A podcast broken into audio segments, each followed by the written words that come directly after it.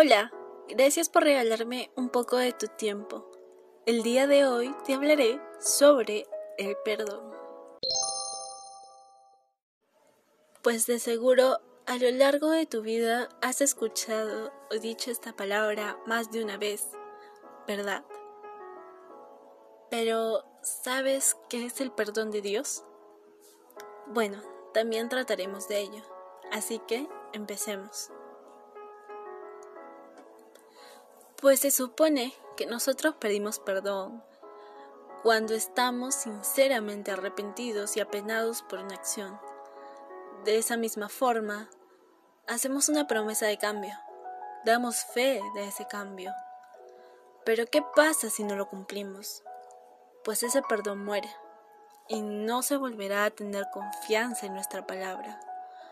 Entonces ponte a pensar, ¿cuántas veces has dado y recibido perdón, un verdadero perdón. Asimismo funciona el perdón de Dios. Dios siempre nos perdonará porque somos imperfectos, cometemos errores y pecamos.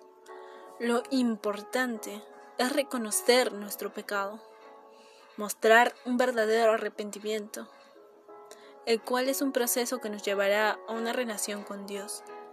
Y finalmente, un deseo de reparación por todos los daños causados. Algo importante para recibir el perdón de Dios es aprender a perdonar a nuestro prójimo. Tenemos que aprender a no devolver mal por mal, sino que a pesar de recibir el mal, poner la otra mejilla. Lo sé.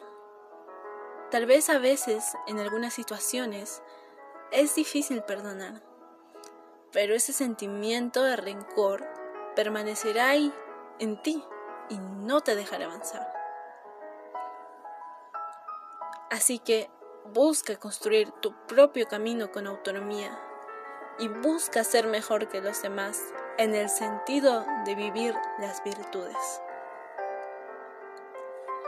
Finalmente te leeré un pequeño texto bíblico,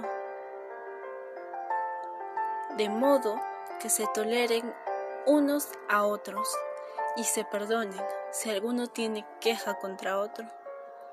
Así como el Señor los perdonó, perdonen también ustedes. Colosenses capítulo 3, versículo 13. Gracias.